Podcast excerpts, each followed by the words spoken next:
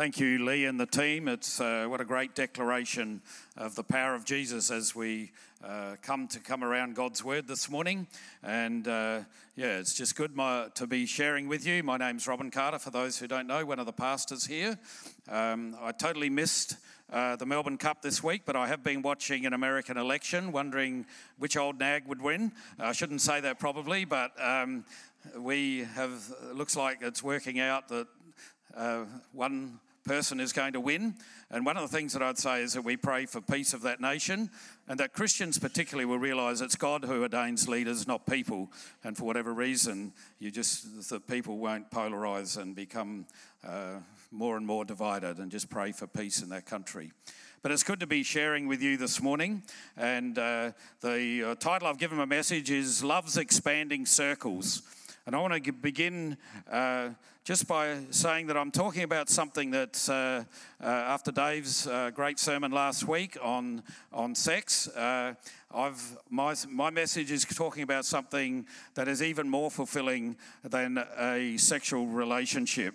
And uh, that if we don't have the boundaries Dave is talking about, then that can be problematic. I did embarrass my wife by saying in the first service, and someone told me she went red when I said this, but when we were having coffees and, and, uh, and just going out before we got married, and we began to think that maybe we could do life together, I actually felt that I'd be happy to get married even without the side benefits. So, uh, um, and that was true, but I am enjoying, and I'm glad that there are side benefits, but. I didn't expect that response, but yeah. but the point of my message this morning, as we look at um, the passage that we've got before us, is that sexuality isn't the only way to connect and be together. And the fulfillment of community and connection and friendship and soul friendship uh, and just working together and having fun together is all part of uh, expressing what is the deepest longing of the human heart. And if that connection and friendship is fulfilled, uh, then these other things are secondary uh, in, in our relationships. Some couples, um, if they're married but they are wishing they weren't, they might be enjoying a sexual relationship or may not be, um, but their whole sense of an emptiness in their marriage. And there's something far more that is important to every human being, regardless of whether you are married or not. And one of the ways that helps us understand this and it struck me as quite a surprise, is that sexuality is much more than what we think. And when I looked up the word, the Latin word uh, for sex is severe, uh, which means to cut off and to make it separate and uh, to completely amputate, sever, and disconnect from the, from the whole. And it, it's that sakea that is a word you won't prune your roses or your apple trees without uh, thinking about it differently now. Um, is where the word secateurs come from, to be, to be cut off and to be completely separate, and you cut off the parts of the tree that need to be, to be pruned. But the whole sense is that when we are born, we are coming from the intimacy, and every one of us have been in that place of the mother's womb. And then we are born, and uh, then you are separate from, separate from the whole. You are separate, and the baby longs for connection, the mother longs for connection, and there's a innate desire that's in us from birth for us to connect in holistic and healthy ways with other human beings and with God Himself. And that's how we wake up in the world with that deep longing that shapes and drives us for some form of connection with other human beings and with God. Uh, and, uh, and to find that to be satisfied is, is one of the most powerful forces at work in the world. One person um, has written about this said, Sex is a wide energy, and we are healthy sexual beings when we have love, community, communion, family, friendships, affection, creativity, joy, delight, humor, self and self transcendence in our lives. The whole sense of being fulfilled isn't about just getting married or even being married. There's a sense in the fulfilling of what God uh, create us for with connection with each other is something that is um, satisfied in relationships and friendships and soulmates and just uh, doing things together in the life of the church and feeling uh, like you, you belong. And just to, uh, there's an image that I've put on the screen there just to give a, a sense of the different exp- expressions of reconnection and, and intimacy. And you notice that marriage is only one of them. That you you grow up in a family, and it may be, a, if it's a healthy family and a, a God honoring family where there's love and grace and mercy and a sense of joy and fun in the family, then you'll, you'll have a sense of reconnection as you're growing up. There's a sense you might find friendship, or in the community, it might be uh, in the church, it might be for some. I've heard guys say, You'll take me out of here in my coffin, uh, guys in the CFS. That's their community, that's where they're connected, that's where they feel they belong. And it satisfies that human longing just to be uh, accepted by other people. Um, you might find a soul friend, someone that you can just trust and share your life and everything with. And marriage is just one of those ways. And this morning, um, we are looking at how we as a church contribute to that human longing. And loneliness is one of the things that uh, statistically um, is a big part of the human condition. And here in Australia, most Australians, the Relationships Australia research indicate that um, most Australians experience loneliness at some uh, point in their lives. About 10% or 1.8 million Australians aged 15 and over report lacking social support.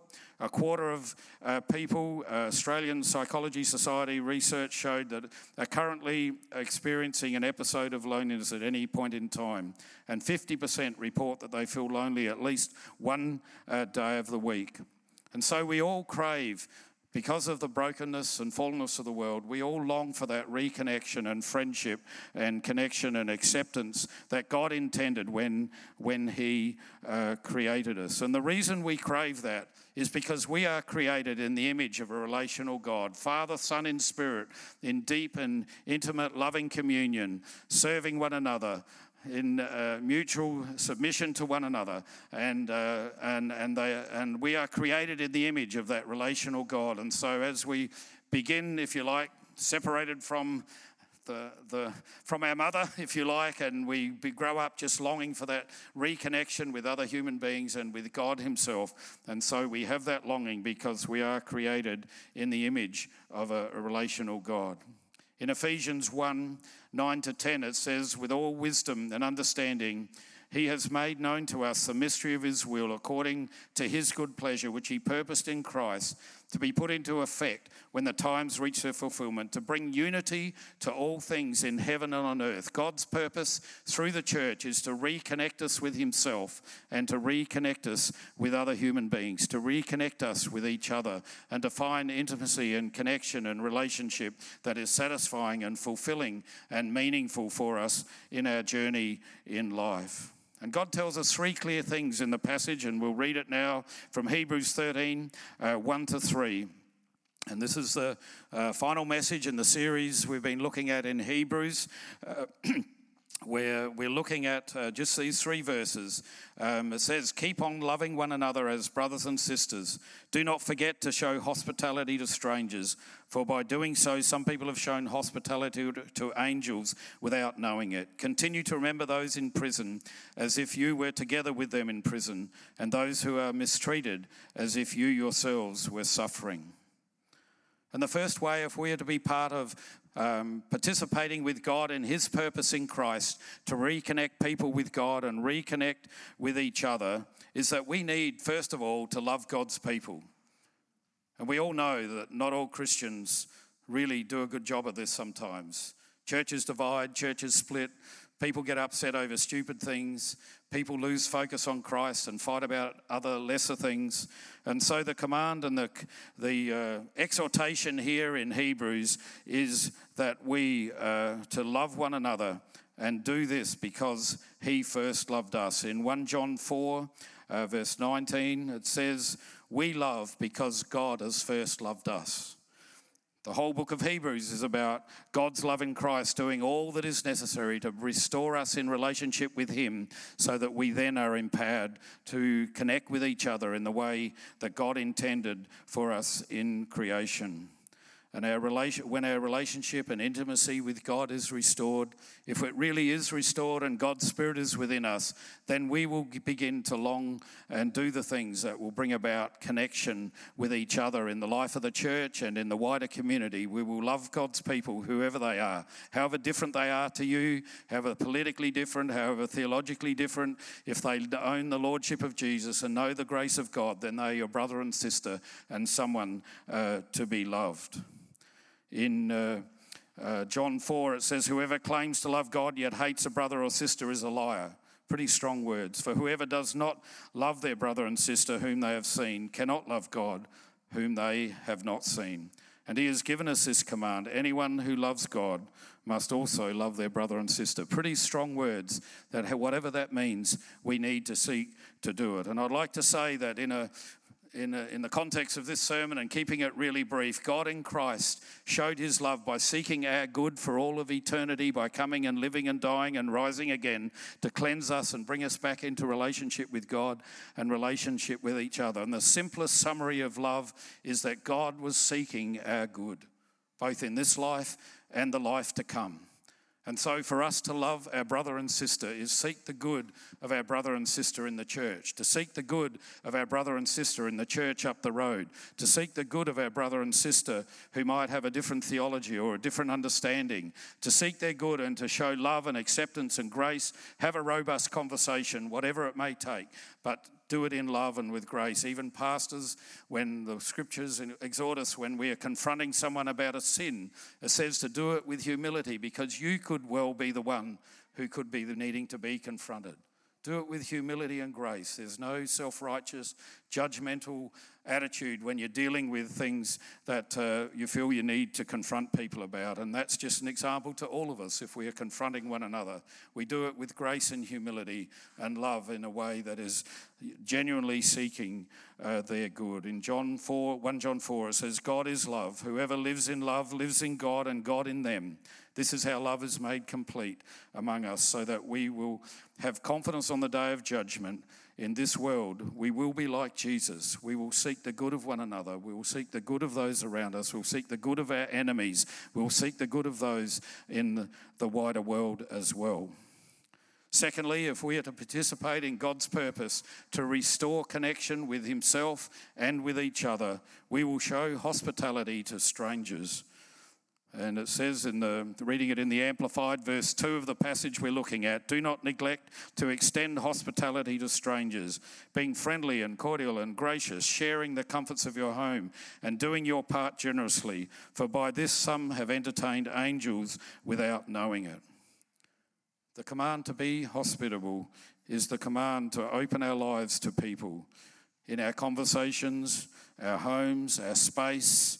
Uh, just sharing our hopes and dreams in appropriate times and ways, being vulnerable and sharing our journey in life. And it causes people to feel open and connected and, and, and feel a sense of belonging with you as a person. And that hospitality can be as simple as just waving to someone across the room or just touching someone on the shoulder. I was busy with the tech team this morning getting uh, the graphics organized, and we had a few technical difficulties. I just want to do an online uh, affirmation of the guys who do the work behind the scenes to make things happen with all the technology. They persevered and got it, got it happening, so you can see the visuals that I'm using uh, this morning. But while I was doing that, I didn't see who it was. Somebody just tapped me, touched me on the shoulder. Turned out to be um, to be Grant. Uh, and uh, he, when I turned around, I saw who it was. But just that someone just sort of acknowledges that you were there such a simple thing is an act of hospitality, acknowledging another person. You might just smile, you may not have a conversation, but just show that you acknowledge another human being. God in Christ is wanting to acknowledge and is acknowledging every human being on this planet. And we need to be the vehicle by which He does that. No matter who it is, a fellow believer, someone in the community, someone in the workplace, to show hospitality. It's one of the attributes, attributes of God. Some of the images of the Trinity as a relational community of Father, Son, and Holy Spirit. Uh, the scripture says God, in his very essence, is love. A personal, relational being, and we are created in His image. And that's why we hunger and long for connection with another human being, to be accepted and loved, and to be uh, just be able to share our heart and to uh, just to feel that we are valued uh, by another human being. In Matthew 22, uh, it says about Jesus told the story of the wedding feast where it's a, of God inviting people to come to the banquet table, to celebrate with Him, to be in relationship with Him. Uh, Matthew 22, 8 to 10. Then he said, the, the king had been rejected by all the all the respectable people in the community that he invited. They all were too busy with their business and their homes and their families and whatever, and they didn't respond to his invitation. He was angry and he said to his servants, The wedding banquet is ready, but those who are invited did not deserve to come. So go to the street corners, invite to the banquet. It says, Anyone you find. So that servant, so the servants went out into the streets and gathered all the people they could find, the bad as well as the good, and the wedding hall was filled with guests. There's a challenge for us, isn't it? I know I filter who I let into my life to some degree. You sort of think, oh, just a, at times you'll sort of hesitate. If it's a total stranger, you, you can think of safety, or particularly when I had young kids. Um, and those things, uh, where they are appropriate, are appropriate. But in terms of inappropriate ways, we need to embrace the good and the evil. Those that we would find comfortable to be with and those that we find it uncomfortable to be with, both in the church and in the community. We are called uh, to be um, hospitable uh, to, to God's people and also to strangers. Lauren Fleming, with her ministry in Oakbank, uh, as uh, people from the churches here in Onkaparinga Valley, uh, has a mentoring program where people from the churches uh, just spend an hour with students who need a bit of support and they just sit with them and the students know that they'll meet with that person every week. They know there's some, one human being on this planet who values them. Some of them may not have been have aren't being valued in their family uh, uh um, in their home environment or just the shattered home environment that they're a part of, but at least one human being is giving them intentional time and that's hospitality to people. Uh, one way that, in an organised way, in the local high school, that there's a sense of the church reaching out and giving hospitality. Uh, the breakfast clubs. Uh, I know Eddie Kennedy's been involved at Mount Barker post COVID. I'm not sure whether it's reactivated. Uh, Lauren runs one at Oakbank Area School.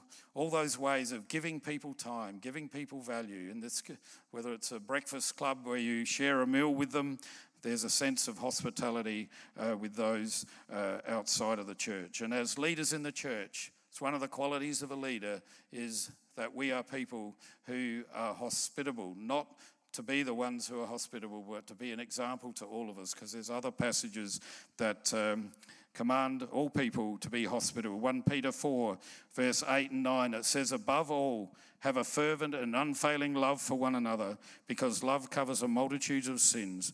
It overlooks unkindness and unselfishness and unselfishly seeks for the best of others. And then it finishes by saying, Be hospitable to one another without complaint. A pretty blunt challenge for all of us. Not out of a guilt, but out of a sense of in God's spirit, in your as you are at peace with God and the dust has settled in your relationship with God, then you open your doors uh, to others life groups, a community meal, having people for meetings in the church can give you a chance to just be hospitable in big and small ways. Having coffee with people during the week after church, anytime. Just connecting and offering someone who may be alone, just giving them a chance uh, to have another human being. And it says you might even entertain an angel. Now, I've not had that experience that I know of. Maybe God snuck up on me and never revealed himself. Maybe I've had an angel or two in my life, but if I did, I wasn't aware of it. And that's part of the point. In the, uh, in the scriptures, um, you know, with Abraham, he just saw three men. It wasn't some glowing figure with wings that sort of suddenly looked magnificent. It was just a, some people that, uh, not saying that they weren't angels, it was just that they didn't manifest in ways that were extraordinary, other than the miracles they did to show that it was God speaking. Lot, when he rescued, uh, when he was rescued from Sodom and Gomorrah, was unaware he was entertaining angels who, who saved his life and, and got him out of the city before Sodom and Gomorrah was destroyed. Gideon, when he was assured of God's presence with him to rescue the Israelites from the Midianites. Um, there was, I'll say, a man that that's all he thought it was. But then this miracle happened that showed that God was with him, and he went forward with courage because God had revealed himself. And Manoah, the father of Samson, uh, his wife had had an angel come and say, who hadn't been able to uh, have a child. And um, this angel revealed, revealed himself uh, and uh, promised her a child. And then uh, Manoah doubted, and um, I guess some parents would probably love to have an angel to ask, but uh, Manoah said, How do I bring up this child? And so the angel explained a few things about how to bring Samson up. Um, but there was all these times where they were unaware until something spectacular happened that they were in the presence of an angel.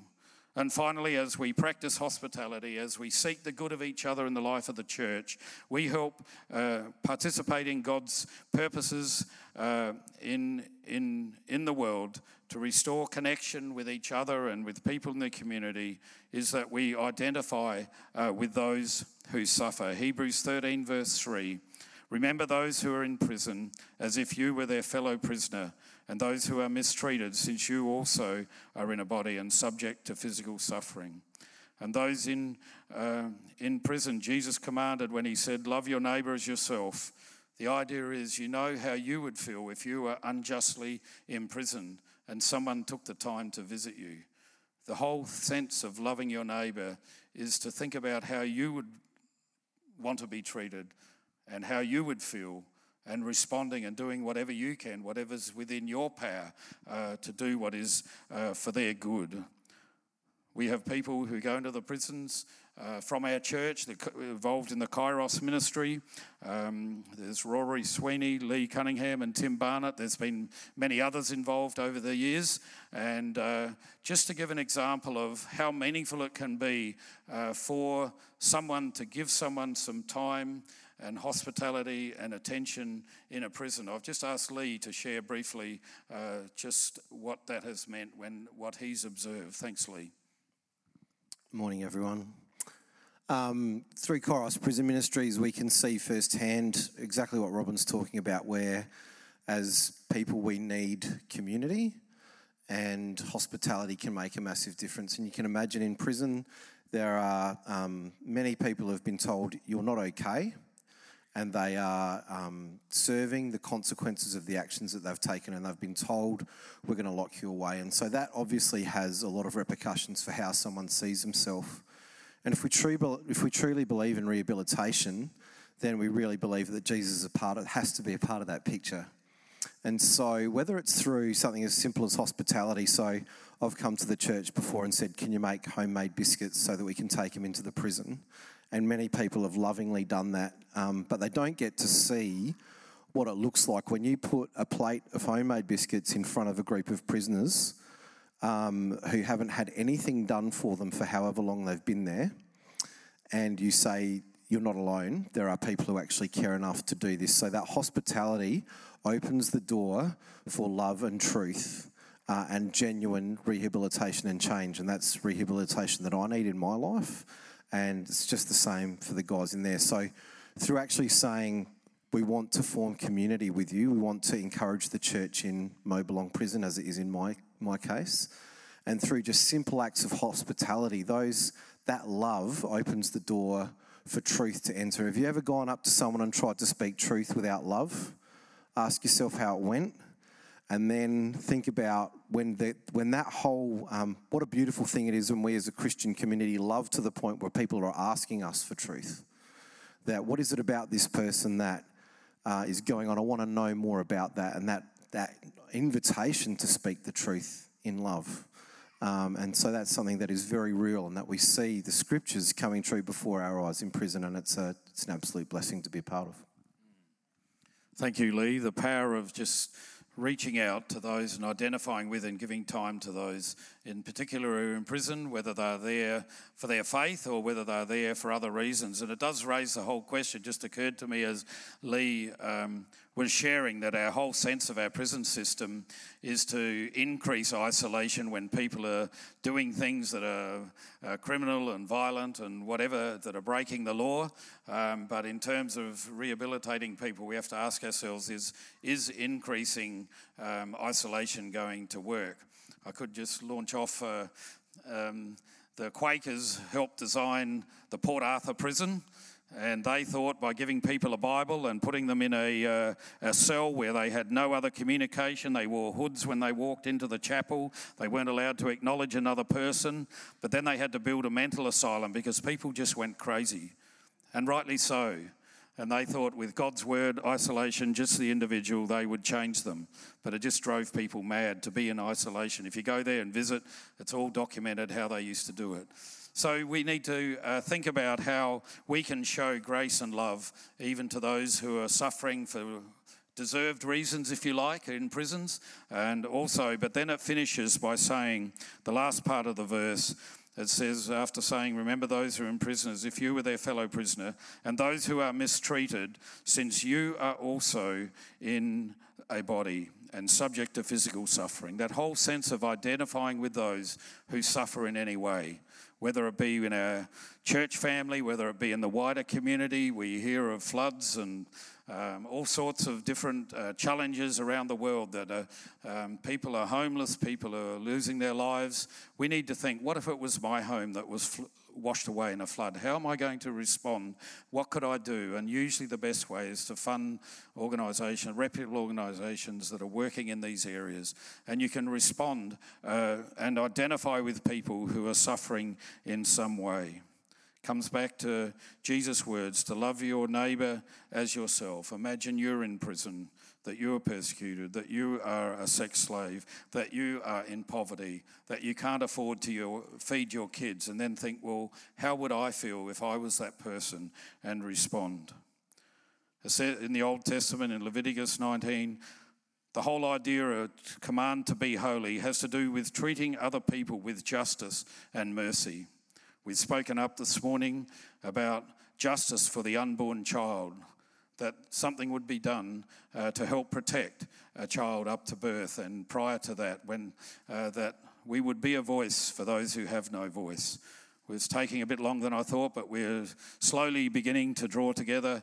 Um, as a church, we want to speak up um, for justice for those who are in poverty, um, Jared and Jess will be helping us over the Christmas season to, to fund people out of poverty through tear gifts. We want to advocate and speak up for those in those areas. We want to, in, who are suffering in that way. We want to speak up uh, for the refugee who is fleeing for their life from a country where they probably supported us when we were at war and they're fleeing for their lives. And we need to speak up for refugees when they come to our country. We need to speak up uh, for those affected by climate change that there would be justice for them as well. And whatever areas it is, wherever it is that people are suffering, we need to speak a voice because God is a voice of justice. If His Spirit is within us, we will want to speak up about what we can do and what can be done to seek the good of those in other countries, to seek the good of those in our community. And so I finish this morning by just reminding us that uh, there's an expanding circle of love that God is speaking to us about.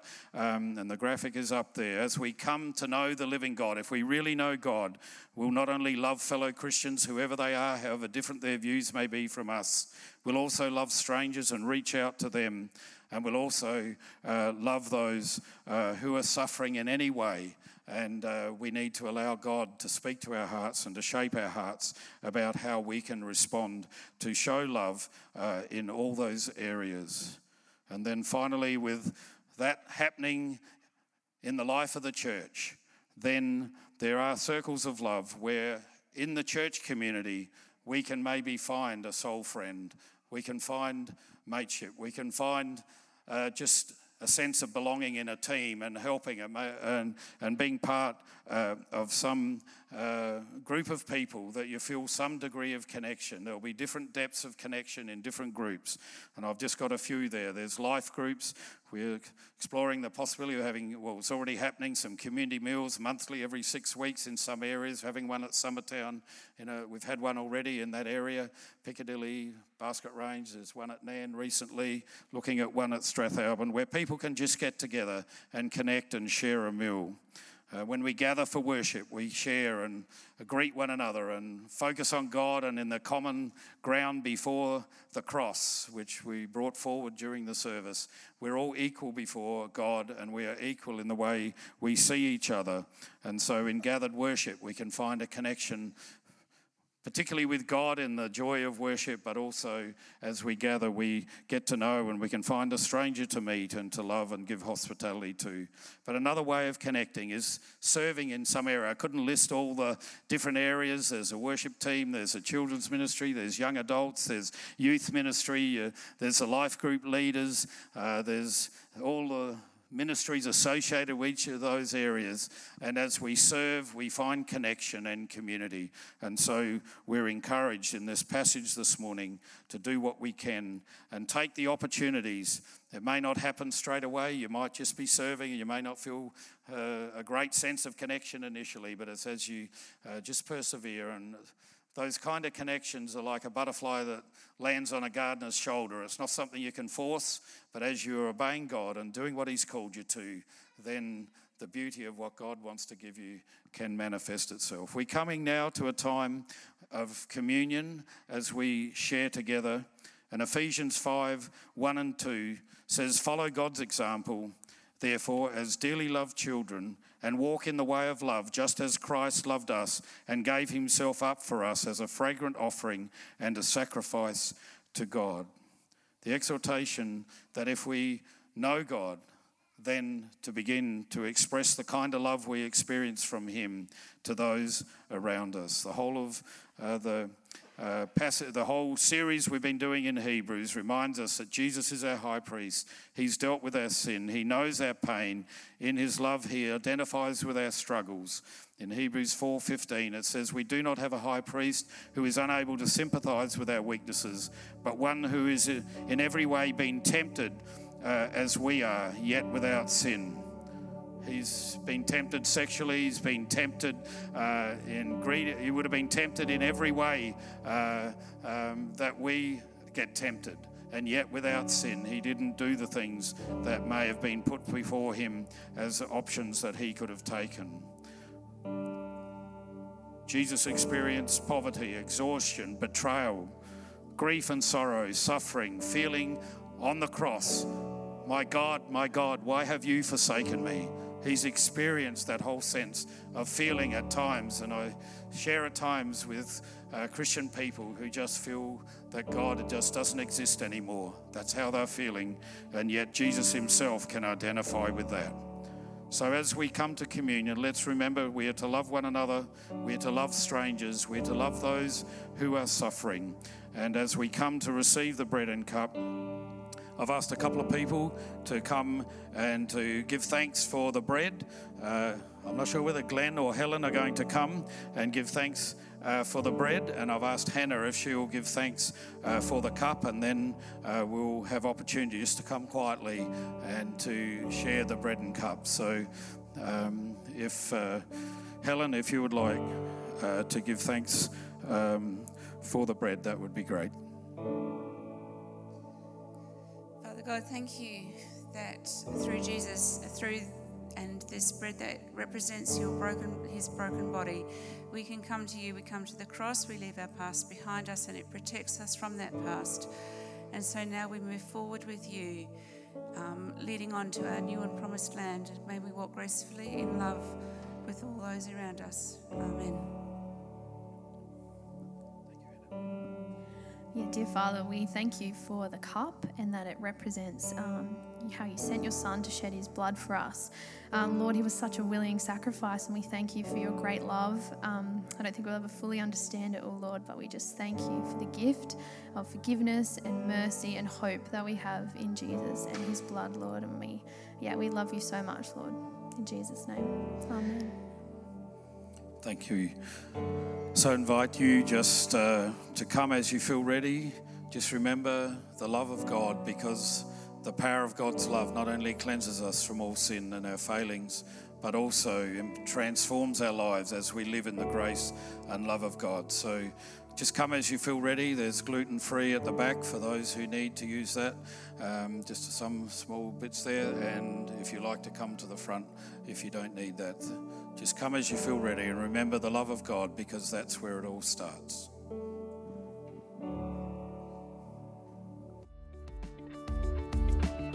You've been listening to a sermon from Hills Baptist Church. To find out more or to hear other great content, find us at hillsbaptist.com or on your podcast app.